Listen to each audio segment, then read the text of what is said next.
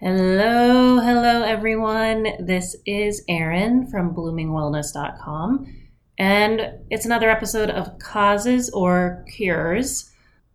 So, you know, we're in 2020. Obviously, the major health issue on everybody's mind is COVID 19, the pandemic, what's going to happen. Um, and, and as you know, I, I often ask people to message me and send me ideas for this podcast. This podcast is something I do right from my apartment in New York City, but I always want to talk about things that you're interested in and also try to bring in an expert or a doctor or a stakeholder um, to talk about the topic on the show. So, someone recently wrote me and said, Can you do a podcast on COVID 19 and strokes?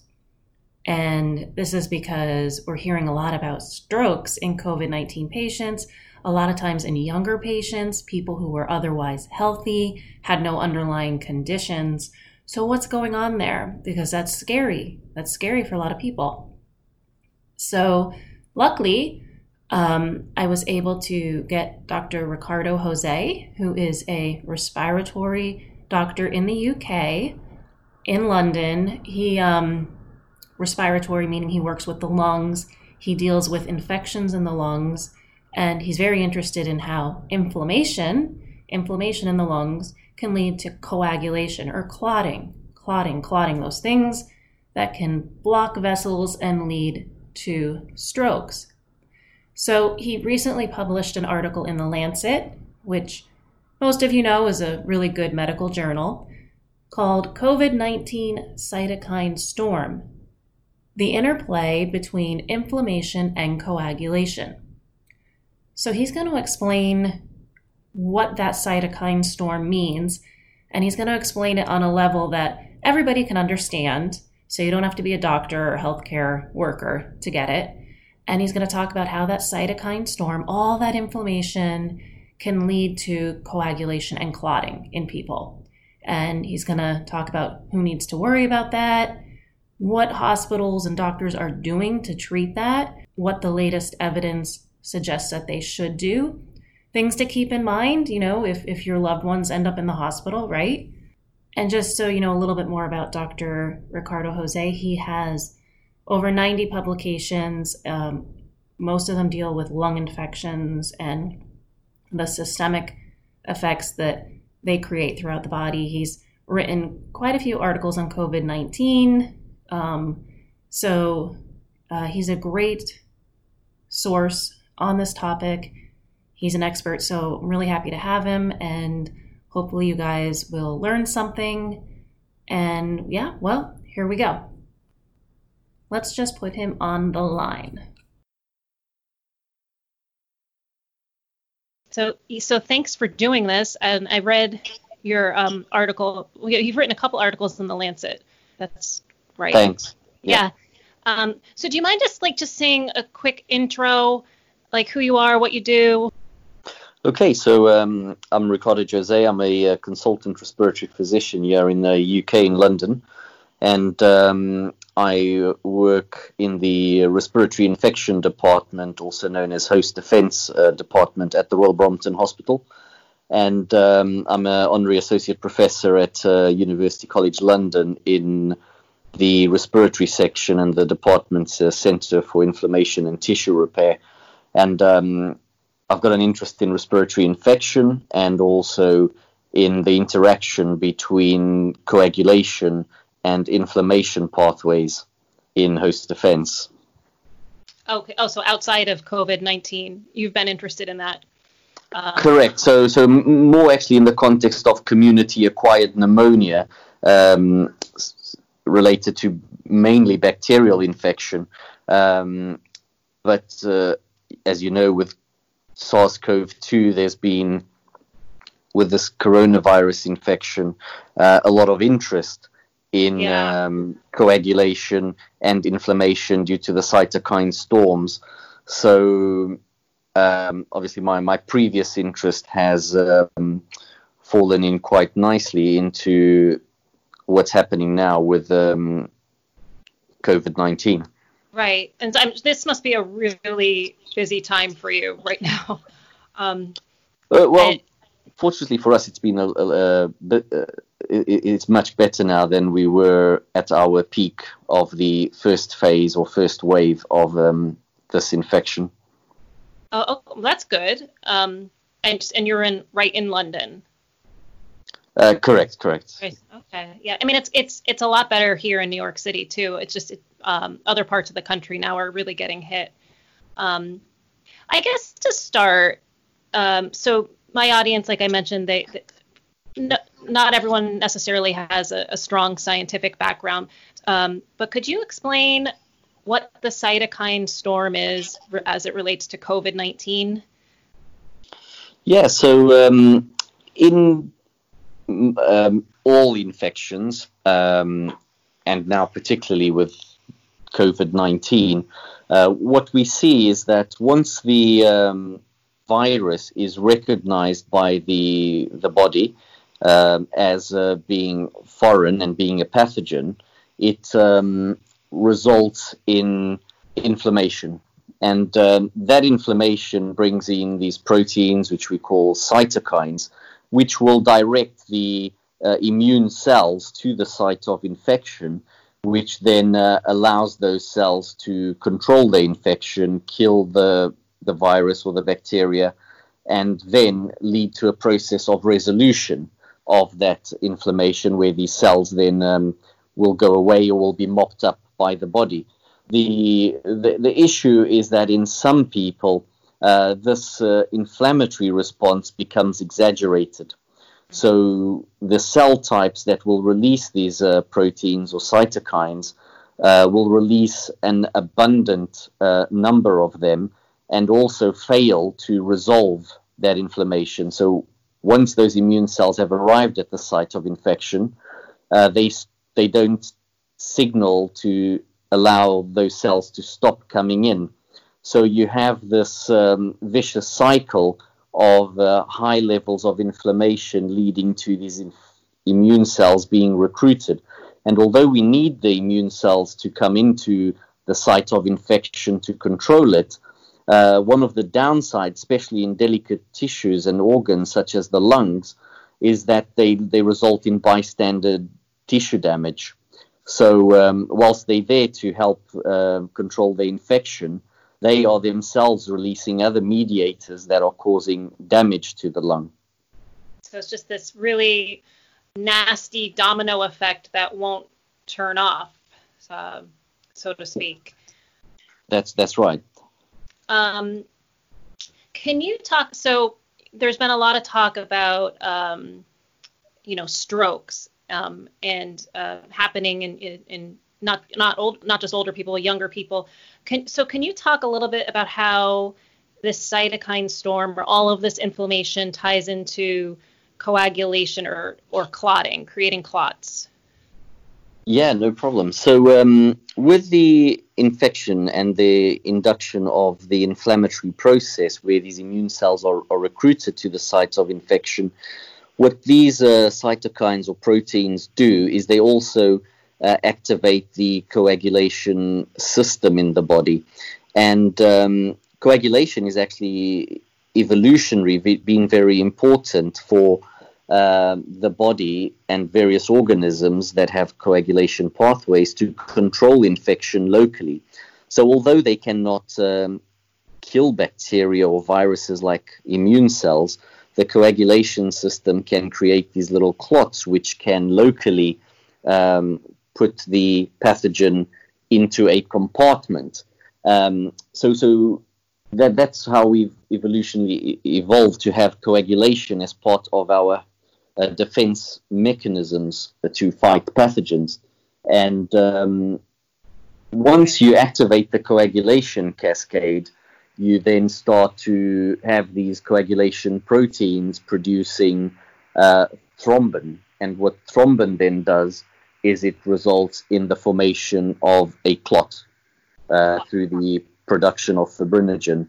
So these clots uh, can happen at the site of the inflammation, but when you get inflammation that is more generalized and exaggerated throughout the body, um, you get clots at the various organs. So a lot of them can be microthrombi or so, so very uh, minute uh, clots within the circulation of the organs, or you can get uh, larger clots, which we call um, uh, macrothrombi.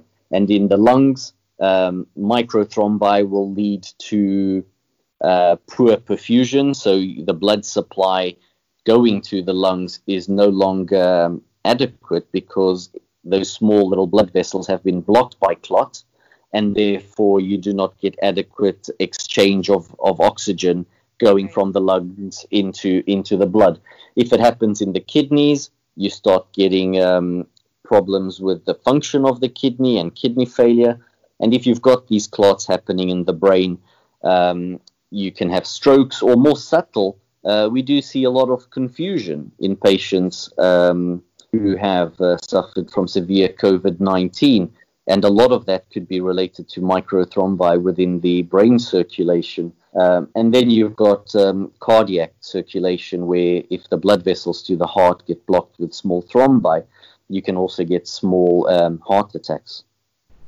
Um, and we have, uh, in it, well, we have our clotting system, which has um, benefits, and then we have a anti-clotting system too, right? Anti-thrombin three and, and some other cor- factors. Cor- correct. So yeah. But that doesn't seem to be, or that, that loses control on, in in the situation. Correct. So so so in our normal state in homeostasis, we have um, activation of coagulation pathways, and then we've got what we call the endogenous anticoagulants, which are the proteins in our body which keep everything in, in balance and try and to prevent people from uh, having an overactive clotting system. And in the same way, when those proteins are expressed at higher levels to stop people from bleeding, you will then activate procoagulant pathways. And normally, uh, everything is kept in check. But when you have um, high levels of inflammation with infections such as that seen with COVID 19, or even with bacterial infection and uh, bacterial sepsis, what tends to happen is that the inflammation results in the activation of the coagulation pathways and it suppresses the um, endogenous anticoagulants. So, for example, you get less levels of antithrombin 3 uh, being produced, you get less levels of activated protein C, and you also get downregulation of what we call the fibrinolytic pathways, which are um, endogenous pathways within the body that result in clots being broken down.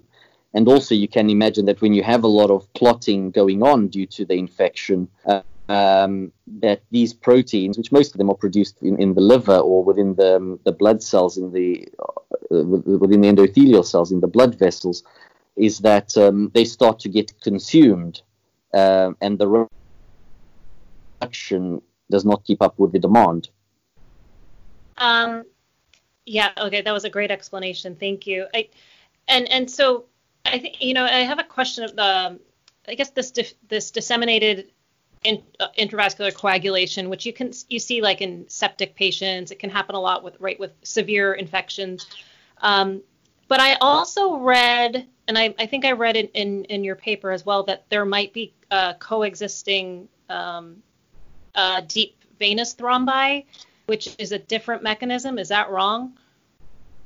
Well, uh, no, the, the, the, mechanism comes about um, in, in a similar way. Um, but in this case, with the deep vein thromboses, um, this is more due to systemic inflammation rather than just inflammation within the lungs. Now, there are various reasons why people get uh, deep vein thromboses. For example, just being ill in hospital and immobile will increase the risk. There are other factors, for example, like obesity, which increase risk for deep vein thrombosis, and we know that's also been shown now to be probably an, an increased risk for acquiring coronavirus. And then we've right. got the exaggerated inflammatory response. Um, so we do find that patients are getting lots of uh, deep vein thromboses, lots of pulmonary emboli, right. um, and and clots in, in other organs as well with COVID 19. Now, it's not to say that we don't get it with other infections, and, and we do, and we do see it with sepsis, we do see it with community acquired pneumonia, um, but it just seems to be a little bit more prominent with um, COVID 19. And um, we still need a lot of studies to, to come out and be published and to look at this in more detail because uh, my personal um, observation as well, which needs to be kept in mind, is that we do see more of it because we are looking in more detail for these clots in patients who are hospitalized with COVID 19. Uh, two reasons. One, um, it's been notified, uh, you know, been seen by the medical community uh, and scientific community that, you know, there's this exaggerated uh, procoagulant response leading to these clots. And even when clinicians are administering anticoagulants such as heparin to patients, we're still seeing patients uh, developing clots. So uh, we have um, become really tuned to it and have a high index of suspicion for clots. So we will arrange ultrasounds more frequently or scan the chests of patients uh, when they are hypoxic to look for clots. Uh, whilst in the other settings of sepsis and pneumonia, we would probably have a lower thresh, uh, sorry, a higher threshold for doing those um, investigations, and therefore maybe underreporting in that scenario. And because we in a pandemic and suddenly all our patients in hospital have COVID nineteen, um, and we're seeing this high incidence of um, clots, it, it really appears like it's it's it's a very big issue, which, which it is. But I think um, we we do need more data before right. we say that it, you know it, it's a much bigger problem than um, with the other sources of severe sepsis. Um, the one thing I wanted to ask you about, and I'm not sure if you have enough um, data to comment on this, but um, I've been reading a lot in the newspapers here about cases um, where younger people who were at home and they um, recovered. They had mild symptoms from COVID 19, um, but then they developed stroke symptoms. Like they couldn't speak. Uh, that got me thinking about well, how severe does the infection really have to be for this type of uh, clotting to occur? Does that make sense? Yeah, it does. Um, so the there's there's not a lot of data for patients who are at um, home with COVID nineteen uh, symptoms because they they're not having their coagulation profile right. measured. Um, it's only those who are coming into hospital. But there is one study that I'm aware of that looked at mild to moderate COVID 19 rather than just severe COVID 19. And they found that uh, approximately of um, patients with mild to moderate COVID 19 had um, markers of uh, activation of the coagulation system. So they described it as uh, non overt disseminated intravascular coagulation or DIC. So, so yes, it is um, the case that people can be at home with mild symptoms and have the um, inflammation induce a coagulation response, and together with other factors such as um, you know being ill in bed maybe not keeping themselves well hydrated that you end up exacerbating or increasing your risk of um, developing clots. And yeah. um, if those clots happen in the brain circulation, which is not common at, you know, is, really right. not as common as deep vein thrombosis or the pulmonary emboli that occur from that. Um, it is plausible that it could happen. So we know that patients who are asymptomatic um, or have very mild symptoms of COVID 19 can have signs of inflammation in the lungs uh, on CT scans. So the, the inflammation is um, is there. Um, and I just it, you said 80% had was that or was it 18%? 80. 80, okay. 80, 80. So so the majority. Um, yeah, I just found that, and I read that the strokes can be um, were in younger patients, um, it, it, or that that's what they were seeing in the hospitals. But I guess when pe- or if people had a stroke when they were at home and then went to the hospital, um, that's that's frightening to me. But um, it, it, it is frightening. I mean, I'm not I'm not aware of that data, and I certainly haven't seen uh, people in in that scenario. Um, yeah. But um, you know, it, it, does happen, and it is plausible, and um, and and that leads us to having to you know to do more community studies so we know the extent of um, the pathogenesis or how COVID 19 is causing disease, even in people who are not uh, requiring hospitalization. Right, right. Um, I, just to, on a, a, final kind of question, um, I just wanted to ask you about treatment. Um, if someone uh, in the hospital um, has this sort of you know cytokine storm and then the the coagulation, all the clots, what in your opinion, or what is the general consensus in terms of how to go about treating someone like that? Well, currently the you know evidence is lacking for treatment in COVID nineteen, as you're aware. Um, but uh, in terms of the coagulation, it's be- although there's no specific um, uh, sort of national guidance on this, many local hospitals have come up with their own uh, guideline or policy to the management of COVID 19 um, procoagulant states. And uh, certainly, I think everyone recognizes that if you are in hospital with COVID 19, that you at least, at a minimum, need to be on a prophylactic dose of, um, which is a preventative dose of uh, anticoagulants such as heparin, which is the most widely used anticoagulant in this scenario. Um, many people advocate, particularly if the D dimer levels, so these are um, levels of a biomarker right. of activation of coagulation system, because when you break down a clot, that clot breaks down into this product called D-dimer. And if you break, if you have a lot of clot, you're certainly breaking it down, so you're going to have very high levels of of D-dimer and people will uh, advocate if your D-dimer levels are, are, raised, particularly if they're markedly raised, as we see in some people with COVID-19, that they should be on treatment dose um, anticoagulation. And there are studies going on in the UK and elsewhere in uh, the US and other places in Europe looking at this difference between uh, preventative dose and treatment dose of uh, heparin or low molecular weight heparin. Um, you know, we've got the oral anticoagulants, which uh, I mentioned in the um, right. article in Lancet Respiratory Medicine, but um, we, we, we still need research into those antithrombin or anti-factor 10A uh, because they would be useful, for example, in people who are at home um, because they do not require any monitoring or injections, uh, but we just don't have the data uh, right. to to recommend their their use. And there's also consideration that if you're using certain antivirals, that um, you may start to get um, side effects and interactions. So, so currently we don't have the data for that.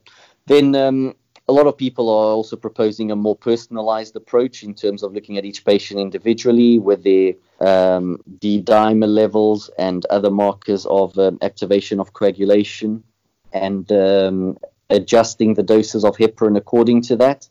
And then I, I think we need more research as well into other anticoagulants, for example, uh, antithrombin 3, uh, anti, um, activated protein C. These are um, endogenous anticoagulants which can be administered pharmacologically as well.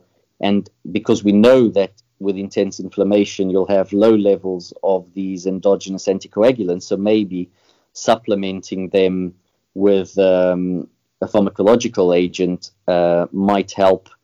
But um, I think the community is a bit reluctant at the moment in undergoing some of these studies because when these agents were trialed in sepsis, um, mainly from bacterial pneumonia, um, they didn't show very promising results, and um, there's always the concern that anticoagulation can result in a higher bleeding risk and therefore causing some degree of harm.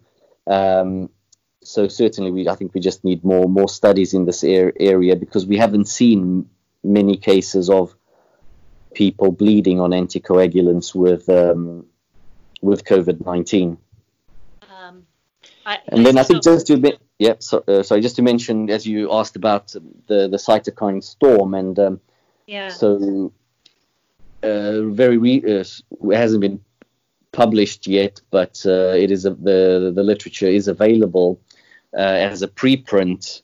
Is the data from the recovery trial, which uh, was done here in the UK, and has shown that um, a, a, lower dose of dexamethasone, which is a corticosteroid, in patients who require um, uh, oxygen and patients who require mechanical ventilation, such as those with severe COVID on an intensive care unit, that you know there there's a reduction in mortality with with this agent, and certainly lots of people have advocated in those with a true cytokine storm with very high levels of inflammation um, in trying to salvage them with um, the use of other anti-cytokine therapies such as targeting specific cytokines such as interleukin 1 and interleukin 6 um, and that may, may may be promising as well. And then we've got the data from the United States with the antiviral remdesivir, which has been shown to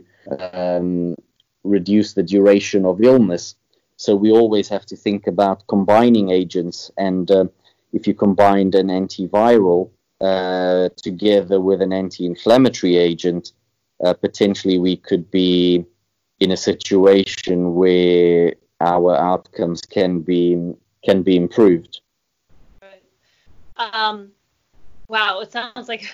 I mean, at least there's a lot of research going on. Uh, it, it's um, uh, obviously a new territory. I guess to enclose, I want to thank you so much for your insight and your time. Um, it's very informative. I guess, uh, how do you think um, this is going to play out over the next year or two? um, whether you're talking about the UK, the United States. I think I, I think that's what a lot of people are, are kind of really wondering, like uh, in terms of are we going to have are we going to see more waves? Are, are we ever going to go back to normal? Are we all going to have to wear face masks? Um, well, I mean, that I think that's that's quite a difficult question to answer because um, no one knows what the, what, the, what the future entails. Um, no one can, you know, no one predicted. Um, I know what's going to happen. Well, you know, people did predict what was going to happen because you know, for the last ten years, and I remember as a medical student, our virologist telling us about uh, the viral pandemics and that yes. we would view one very soon. Um, now, this was a long time ago, but um, that's you know, what I did in public health. I did a project on emerging infectious diseases. So, um, you know, all the factors leading to an emerging infectious disease and um, I was like, yeah, it was all there. Um, but people just, you know, people ignore things unless they're affecting you personally. Correct, correct. So now that we've been hit by this, we we certainly more aware. Um, and you know, there will be more viral pandemics in the yeah. future, and we we just have to to be prepared. And um, I think the fact that this this novel coronavirus has um, spread beyond uh, Asia into all these other countries and now is global. Um, I think the global community is very much aware of the future regarding viral pandemics and um, regarding SARS, you know, COVID 19. We're not out of it, and I don't think we'll be out of it for some time. It's still, you know, prevalent in all the communities. Um, South America and um, you know, Africa are seeing a rise in cases. Uh, within uh, Europe, although the first wave has ended, cases are still prevalent and in some countries starting to rise again. And then, you know, we have the fact that we do have to ease our lockdowns because of um, the impact, which is enormous, that this is having on economy and uh, on the livelihoods of many people.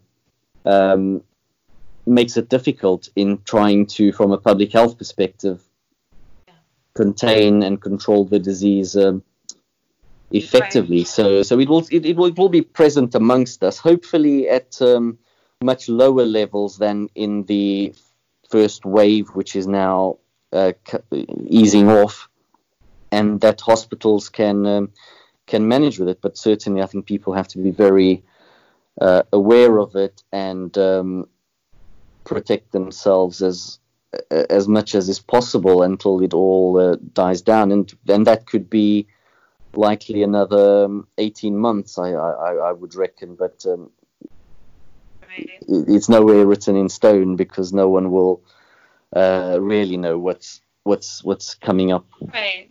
I mean, again, there's a chance they might have a vaccine in about three months, um, maybe. I you know. I... Uh, I think I think I think that's being quite ho- that's that's really being hopeful.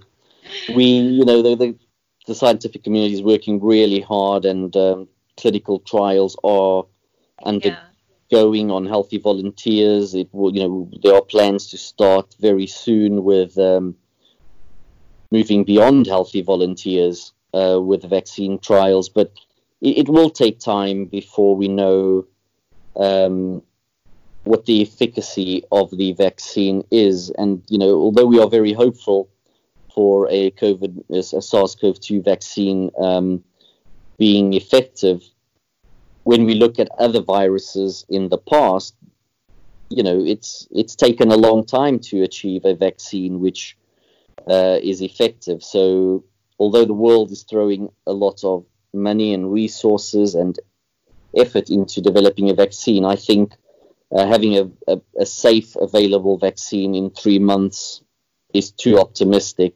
And I think we're looking more at 12 to 18 months. I'm usually never called optimistic, so that's good. um, but I, I, I, guess I'm trying to be just because uh, there's so much uncertainty and people just do not do well with uncertainty. Um, but I, I, I want to uh, thank you for your time, and I think it's uh, you made a great point in terms of because we're so interconnected now as, as countries, and just how are we going to stop the next one? You know, what are we going to do differently? Um, in ter- if we see an outbreak in another country or even in our own country, like uh, maybe we'll have a better response next time around. I think so. I think um, once this event is over, there'll be a lot of looking back retrospectively and, and, and analyzing what was done by each country and um, figure out how we can do it best next time round. So I, I, think we will be better prepared for for, um, for sure for, for for the future. Let's let's hope so. Um, anyways, thank you so much, and thank you for all the hard work you're doing and all in uh, all of the uh, studies you're putting out there and that kind of thing. So, um, no, thank yeah. you. yeah, thank you very much. It's a it's a very it's an interesting topic. This interplay between coagulation and uh, yeah. inflammation, and um, and hopefully, you know, we, will start having some treatments. Absolutely, absolutely. We could just we'll just hope for that. Um, but thanks again, and enjoy. Uh, I don't know what time it is in London right now because obviously I'm not good with. My laptop says 9:18 a.m., but I know that's wrong. So yeah, no, it's it's uh, 17:18. Oh, fine. Okay. But uh, no, th- thank you very much for for inviting me to talk to you. It's it's a pleasure. Absolutely. Have a good day. Bye bye. Take care. Bye. All right, guys. Thank you for listening. Hopefully, everybody learned something. I know I learned a lot. Um, again, if you have any recommendations for podcast topics, just message me. Find me. I have a Facebook wellness group. You can tell me in there. You can find me on Instagram, Dr. Erin Stair. Um, of course, you can write me through my website, bloomingwellness.com. Don't forget to check out some of the other Causes or Cures podcast episodes. Subscribe if you want. Um, I do these right from my uh, apartment in New York City, so it's about as organic and natural as it gets. Um, and we do the best we can with uh, sound and making it flow okay. Uh, other than that, you know, I wrote a parody on the wellness industry, the sleazy side of the wellness industry, Yours in Wellness Crystal Healing Letters from the Wellness Industry. It's available as an ebook and an audiobook on Amazon. the audiobook is great. You really should listen to it. I didn't narrate it. Um, the person who did has a much better voice than me. So, um, hope you guys check that out. Take care. Take care of each other. Stay curious. Bye.